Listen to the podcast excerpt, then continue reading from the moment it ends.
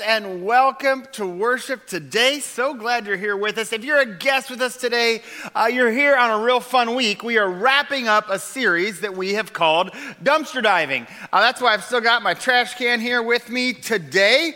Uh, just reminding us that all of us have a little bit of trash in our lives. Uh, maybe trash from our past, maybe trash from the present, but we've got it. We've still got the Christmas tree here with us today, too, uh, reminding us that Christmas is coming. I hope what happens is every time you see that magnificent tree, you remember, oh, right, I'm supposed to be praying about who I'm going to invite with me this season to Christmas services. And maybe more than praying, maybe you're going to work on building that relationship. Maybe you're going to have them over to the house for dinner or something, meet them across the fence in the backyard so that you've laid the groundwork for that invitation. Uh, also, uh, there are still opportunities to serve at Christmas. We need more people serving with our kids and welcome so that we can provide the experience we want to provide. Oh, yeah, that that right. I'm also supposed to tell you. First things first is a lunch that we offer every couple of months for anybody who wants to get to know more about this church. And that lunch is happening today. So maybe you're new around here, or maybe you've just never been, and you want to know what kind of church this place is. Come to lunch today. The lunch will be directly below your feet. It's straight downstairs. You're going to go down the stairs and then back uh, it's free. We have childcare. We would love to have you join us for lunch, talk a little bit about the church, answer your questions. That today, I, we, I, I'm told they ordered lots of extra food. So even if you didn't register, just show up today for lunch. We would love to have you there. All right, we're talking about trash. And um, today, as we wrap up this series, I want to, I want to begin just a bit philosophically. Uh, now, don't fall asleep all at once, okay? I know that you're tempted, but, but I do want to just, uh, I want to reflect on, on the philosophy of justice and mercy and how these two interact. Justice, that sense that there is right and wrong in the world and, and right and wrong matters. And, and mercy, that notion that all of us have that wouldn't it be nice if we got a second chance? You know, wouldn't it be nice if somebody could let us off the hook every once in a while? I want to think about that philosophically with you just a minute. Because I've been thinking, I have no interest in the justice of people who don't care about mercy. You know, the kind that have a whole lot to say about the rules and regulations and what you should do and what you shouldn't do, but they never seem to talk much about second chances or giving people a break. The kind of people who celebrate, they sort of rejoice when they see somebody else get what they deserve. I have no interest in those kind of people. People who celebrate justice and care nothing about mercy. Uh, these are those who would say, Your past and your present are a problem. And for you, that problem is a prison. Sometimes we say this to ourselves. We say, I am broken. I will never get over that stuff that I did or that was done to me. My dumpster, the trash in my life, oh my goodness, it is really full today. Holy macro, I hardly have to lean in. The trash in my life, we'll say, defines me. Sometimes we say that about ourselves. Uh, sometimes people say it about others. They say, You are a failure. You are a loser. You are forgotten. The trash in your dumpster defines you. Sometimes even Christians get like this. I remember 20 some years ago, I was at a youth event, and some of the young adults who were, who were sponsors of the event were sitting around talking and um, they were talking about a situation in the news and a, a figure that we all knew. And one of them said, I hope he gets what he deserves. I just thought to myself, what a horrible thing to say. But I've heard a lot of Christians say things like that over the years. I hope they get what they've got coming. I've felt that way about people, about situations. But it's a horrible thought to see the trash in somebody else's dumpster and say, that's who they are.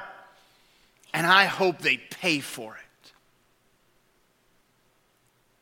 But I'm just, as for me, just speaking philosophically here, I have no interest in the justice of those who care nothing about mercy. Uh, for two reasons. Uh, number one, this wasn't Jesus' approach. I love this story, John chapter 8. At dawn, Jesus appeared in the temple courts where all the people gathered around him. He sat down to teach them. The teachers of the law and the Pharisees brought a woman caught in adultery. They made her stand before the group and they said to Jesus, Teacher, this woman was caught in the act of adultery.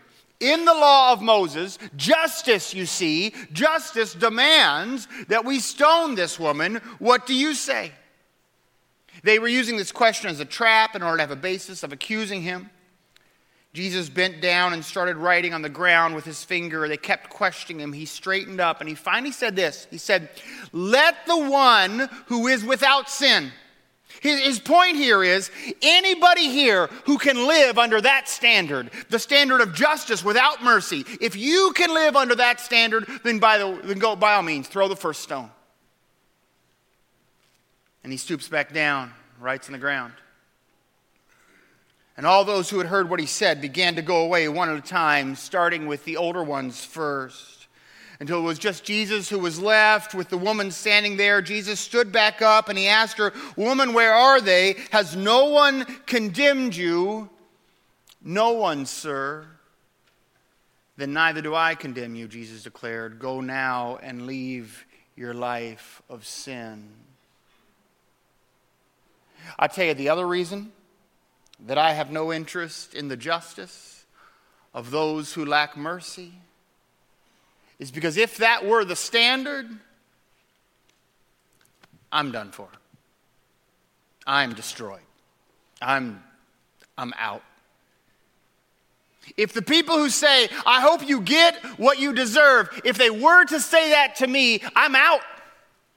Because what I deserve is to be cast aside by God and forgotten. What I deserve is for my wife and kids to give up on me because I haven't been the, the father or husband that they deserved. What I deserve is for the church to, to, to give up on me because I'm not as hardworking as I should be, and for my friends to give up on me because I don't stay in touch like I wish I did. By that standard of justice without mercy, I am eternally separated from God. That's sort of the end of my story. On the other hand, I have no interest in the mercy of those who care nothing about justice. I have no interest in the mercy of those who care nothing about the very notion of goodness and holiness and purity and rightness in the world. These are those who would say, You're fine. You're fine. I'm fine. We're all fine. Everything's fine. There's no dumpster. And if there is, the trash is fine too. It's all beautiful. Your behavior is fine. Your desires are fine. Your self understanding, your hopes, your dreams, your past, and your present, it's all fine. Those who speak of mercy without acknowledging justice, they act as if change isn't needed and it isn't possible. These are those who would say your past and your present are not a problem. Your past and your present aren't a problem, they're a prophecy. You are who you are, they would say. Just celebrate who you are. Everything about you, as it is, including a dumpster, remarkably full. Everything about you is just what it is. They go to the trash of their lives and they say, Yep, that's who I am. not in the hopes that it would be repaired or replaced or redeemed or rescued or brought back to life, but just celebrating who they are just now today. This is, yeah, this is just me. With a voice that says, There is no standard of holiness except for the standard of our own lives. We are the standard for our own lives.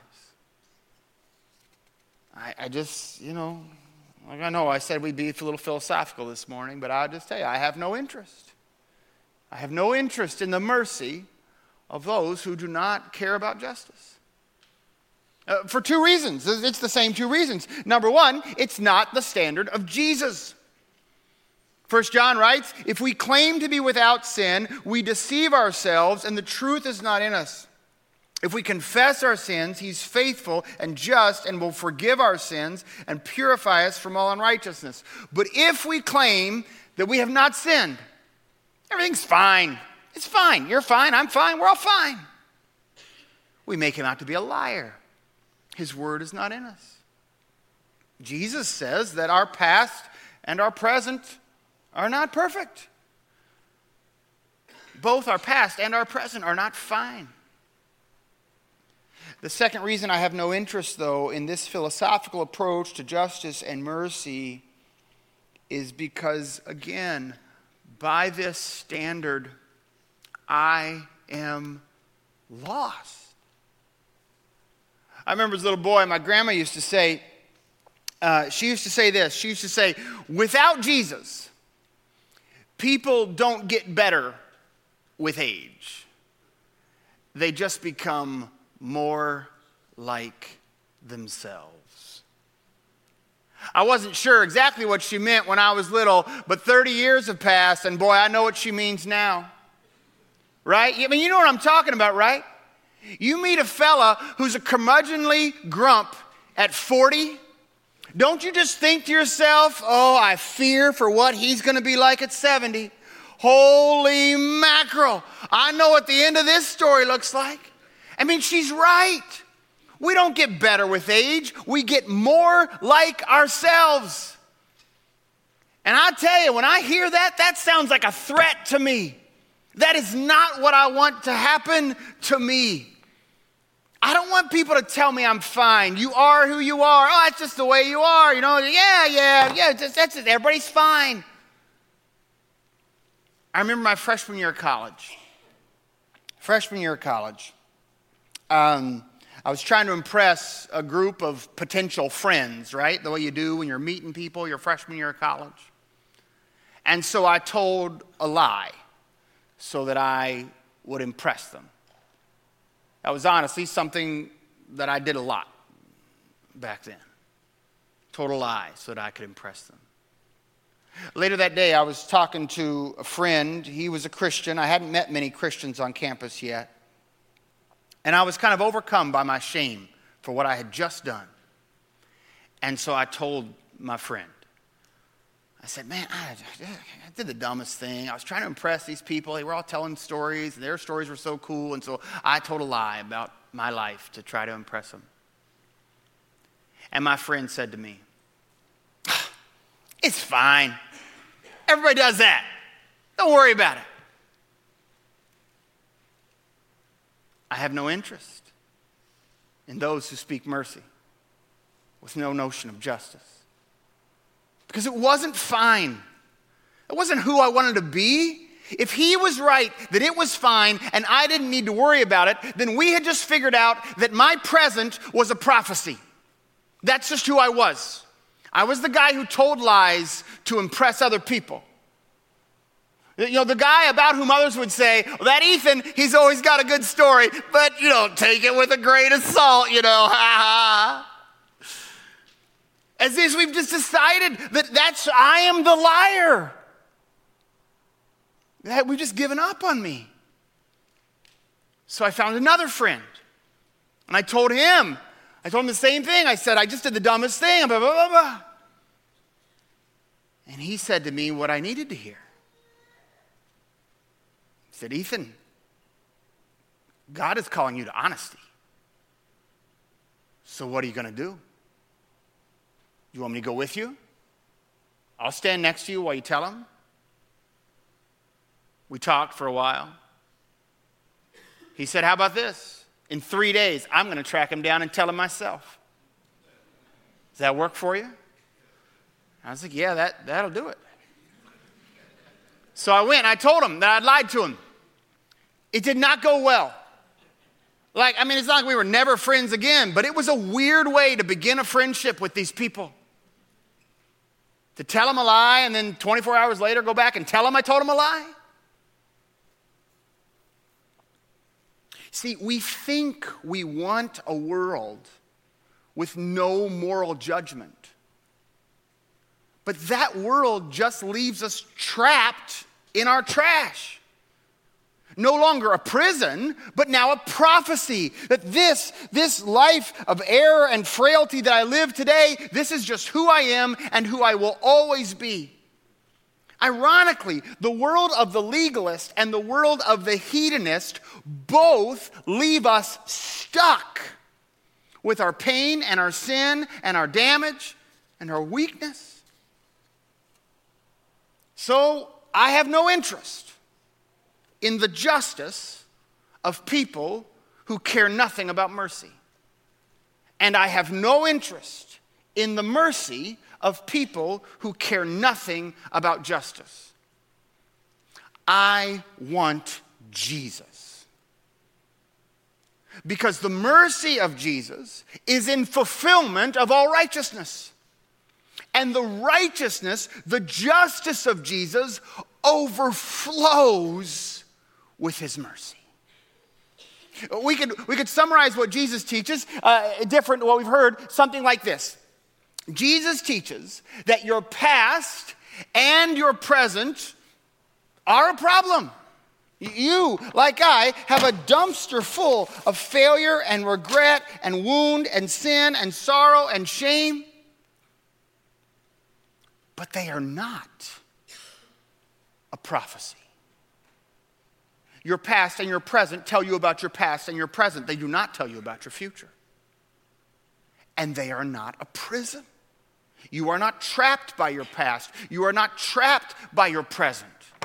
They are a prologue, they are chapter one of the glorious, miraculous work of healing and rescue and repair that God wants to do in your life. I love this little scene from Jesus' ministry. Uh, Luke 5 27, Jesus went out. He saw a tax collector. Tax collectors were notorious sinners. They were in league with the Romans, they were traitors to their own people. He meets a guy named Levi. He says to him, Follow me. And Levi got up, left everything, and followed him. Levi holds a great banquet for Jesus at his house. A large crowd of tax collectors and others were eating with them. But the Pharisees and the teachers of the law who belonged to the sect complained to his disciples, Why do you eat and drink with tax collectors and sinners? These are the legalists. They say, Don't you know that their past is a prison? We already know who they are. We're just waiting for them to get what they deserve. And Jesus says, It is not the healthy who need a doctor, but the sick. I have not come to call the righteous, but sinners to repentance. This is the, the center of, of just the most basic thing we Christians have to teach to the world that our past is not a prison, that our present is not a prophecy, but that God wants to write a new future for our lives. Uh, the, the Apostle Paul, an early church leader, he wrote a letter to a church in Colossae. They made a bunch of copies of that letter and shared it with other churches because it was that good. And now that letter is a part of our Bible. Colossians chapter 3 says this Put to death, therefore, whatever belongs to your earthly nature sexual immorality, impurity, lust, evil desires, greed, which is idolatry. He's saying, don't believe the people to say that, that, that, it's all fine. You're fine, I'm fine. That's just who you are. No, it is not who you are. It's brokenness that is, is weakening the image of God in you. Put it to death, he says. Because of these, the wrath of God is coming. You used to walk in these ways in the once, life you once lived. That's part of your past, he says. Now, rid yourselves of such things as anger and rage, malice, slander, filthy language from your lips. This is part of your present. Do not lie to each other. This is what I needed my friend to say. Ethan, do not lie. Why? Because you have put off the old self and you have put on the new self. God is writing a new story in your life, Ethan. Don't abandon the new story to go back to your past, go back to the prison. Let a new prophecy be set over your life, one that is being renewed in the knowledge of the image of its creator. He goes on, here there is no Gentile or Jew, circumcised or uncircumcised, all these things that, were, that mattered in our past. All these things that, that, that, that, feel so important in the present the barbarian, Scythian, slave, or free what is left is Christ, all in all. Therefore, as God's chosen people, holy and dearly loved, clothe yourselves now with compassion and kindness, humility, gentleness, forbearance. Bear with each other. Forgive one another if you have a grievance against someone. Forgive as the Lord forgave you. Over all these virtues, put on love, which binds them together in perfect unity. Uh, do you hear there how inseparable the justice and mercy of God are? You cannot pull them apart. You could not go back through that verse and say, I only want to read the verses that, that, that talk about how, how, you know, God has a standard of holiness that we fall short of. But I don't want to read any of the verses about how God loves us. Or I only want to read the verses about how God loves us, but, but I don't want to hear about a standard of holiness. No, they're, they're completely intertwined. This is the justice and mercy I need. And, and the guy who wrote that letter to that church in Colossae, he knew what he was talking about. He had himself quite a past. And he met God in the middle of a present moment that everybody thought was a prophecy. Everybody who would have looked at the life of Paul would have said, Oh, we know what that guy's going to do for the rest of his life chase down Christians and kill him spew hatred at his enemies, spew, spew lies against those he disapprove of. That's the rest of his life. We can tell because it's how he spent yesterday, it's how he's spending today, and it's how he plans to spend tomorrow. His past is a prison, his present is a prophecy. Everybody knows how his story ends.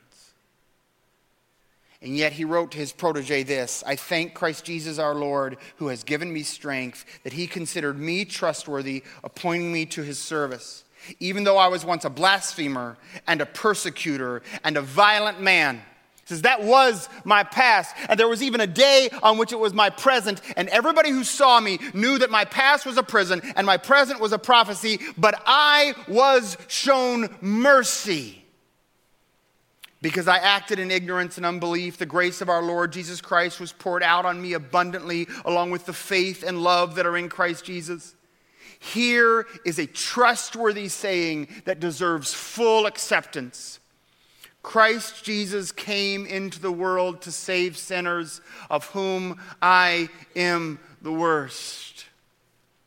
But for that very reason, I was shown mercy so that in me, the worst of sinners, Christ Jesus might display his immense patience.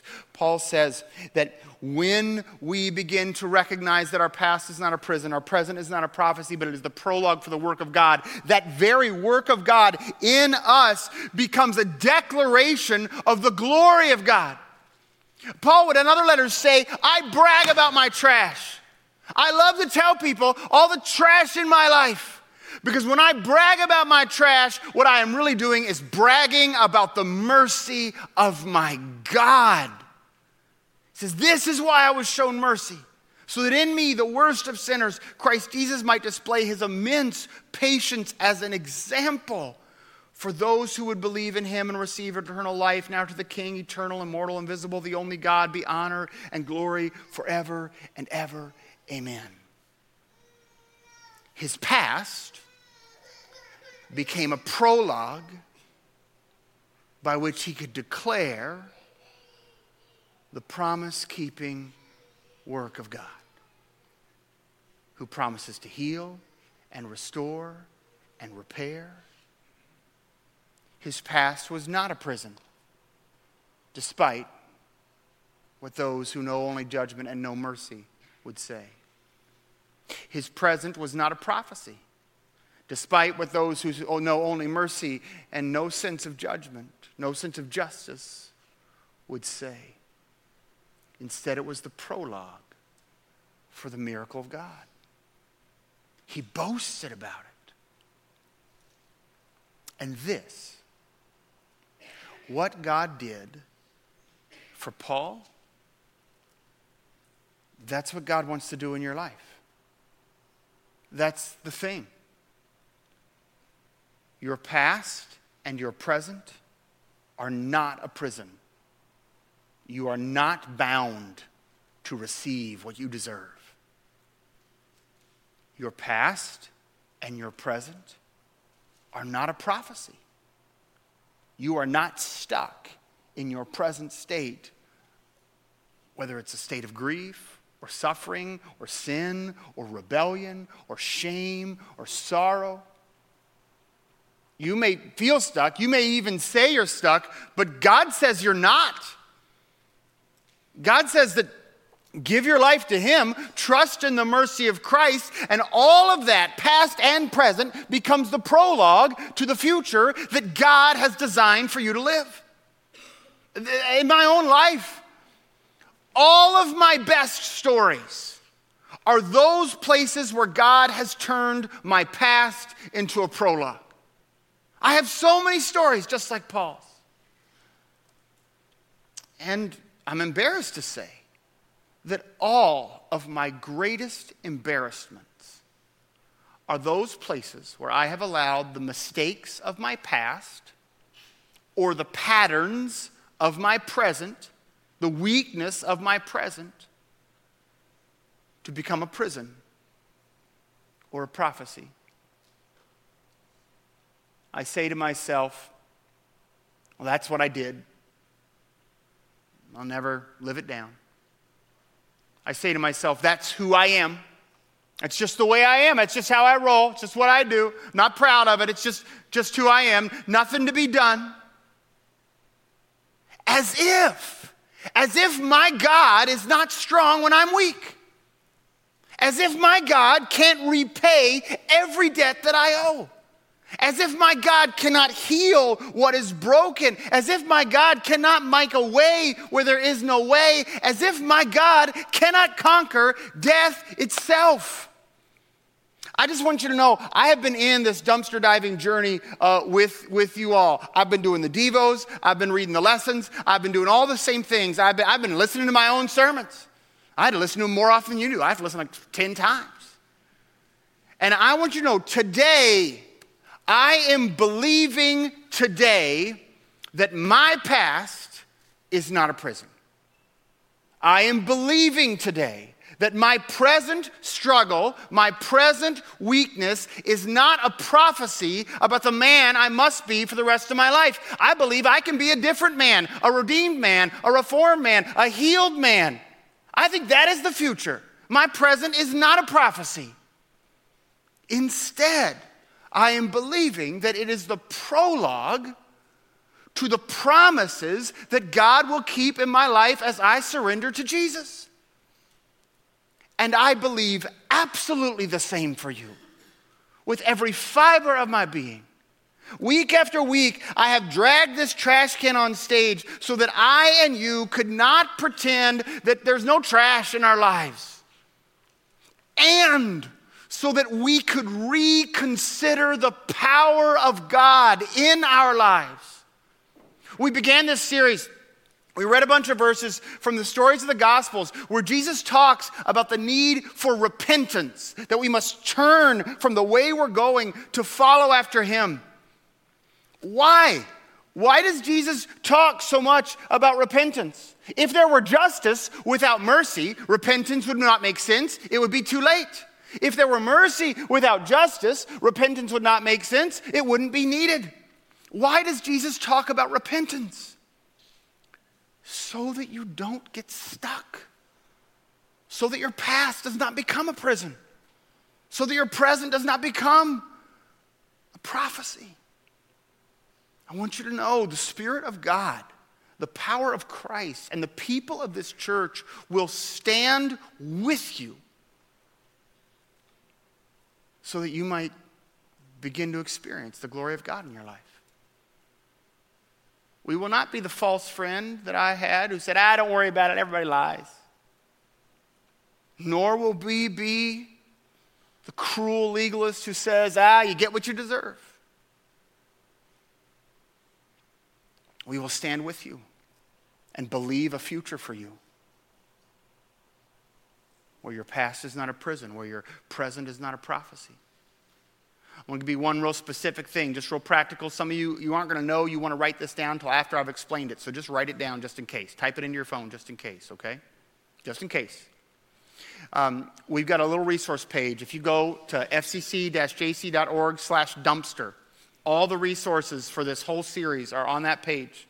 Because some of you, this series is over this week, but some of you aren't done with this. You got to work on this some more, okay? It's all up there. And if you scroll down all the way, just gonna, you know, if you're on your phone, you just got to do this about 40 times, or you know, scroll the little mouse thing. You just scroll all the way to the bottom. There's a little box that says "More Resources," and you're going to click on that box, and it's going to tell you about uh, groups that will help you if you're stuck in grief, groups that will help if you're stuck in sexual sin, groups that will help if you're stuck in addiction, groups that will if your marriage needs help. Well, all, I couldn't even list all the different ways we want to partner with you and ally with you.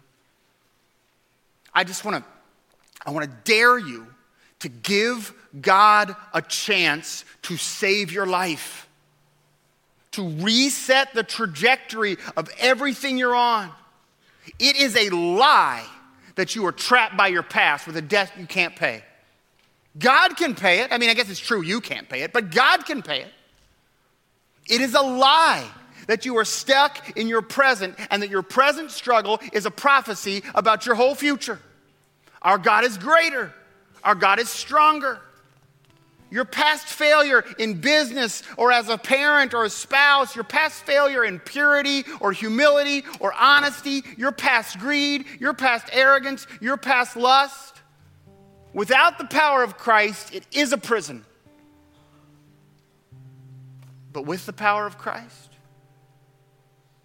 it's just the first clause of a sentence about glory and redemption and hope and honesty and possibility and fidelity and healing. Put God to the test. Trust in Jesus and see if He won't redeem what you think is unredeemable. And your present, some of you have decided that your present situation is a prophecy about the rest of your life and your eternity. That's what you've decided because somebody told you that. You're just fine. It's just the way you are. You are what you are. You just kind of live your truth, you know. Your present is not a prophecy, it's merely your present. Your present general meanness to everybody you know that we're all sick of, that's not a prophecy about how you have to live the rest of your life. It's the prologue for when you get on your knees, repent of being such a grump, and become this person of kindness and joy to everybody you meet. Your present indifference to God and cynicism to His love, that is not a prophecy of the way you have to die. It's the prologue to a life of profound and rich faith. You are never too old or too young to decide that your present will not be a prophecy. Your present greed is the prelude to generosity. Your present pattern of sexual immorality, maybe you're in some relationship, you're just kind of stuck in this circle of sexual immorality, that is the prologue to a story of chastity. That's the way it is. It's just the first sentence of a story about chastity and obedience. You aren't stuck. God will make a way out if you will merely ask God to lead you somewhere. You are not the sum of your mistakes. You are not the totality of your desires and failures. You are the one Christ died for. I'm going to pray for you right now. And honestly, I'd really love a chance to pray with you. After I pray while we sing, I'm going to be over there. And I just want to be clear some of you have been stuck in your presence so long, and some liar told you that your present was a prophecy and you believed them. And today you need to chase Jesus, who says they're wrong. who says, My justice and my mercy are so intertwined, you couldn't pull them apart and you wouldn't want to, because that is what grace looks like and is the only path to healing. I'm going to pray for you, and I'll be over there, and I'd love to pray with you. If today's the day you need to chase the kind of healing Jesus wants to do in your life, let me pray for you right now. Gracious God, some of us are trapped today by our past. It has become a prison for us, and we want free. We believe that you will pay the debt we cannot pay. Some of us are trapped today by our present. We, we, have, we have somehow come to believe that our present struggle, our present suffering, our present reality is a prophecy about what the rest of our life is going to be like. As if you had not died and risen, as if your strength were not powerful in weakness. God, right now, give us this faith to believe, to trust, to test your mercy. And for those who need to make a decision today, God, I pray that they will not be held back, that they will shake off the shackles of foolishness, and they will choose to take a step toward you today. I pray this in Jesus' name. Amen.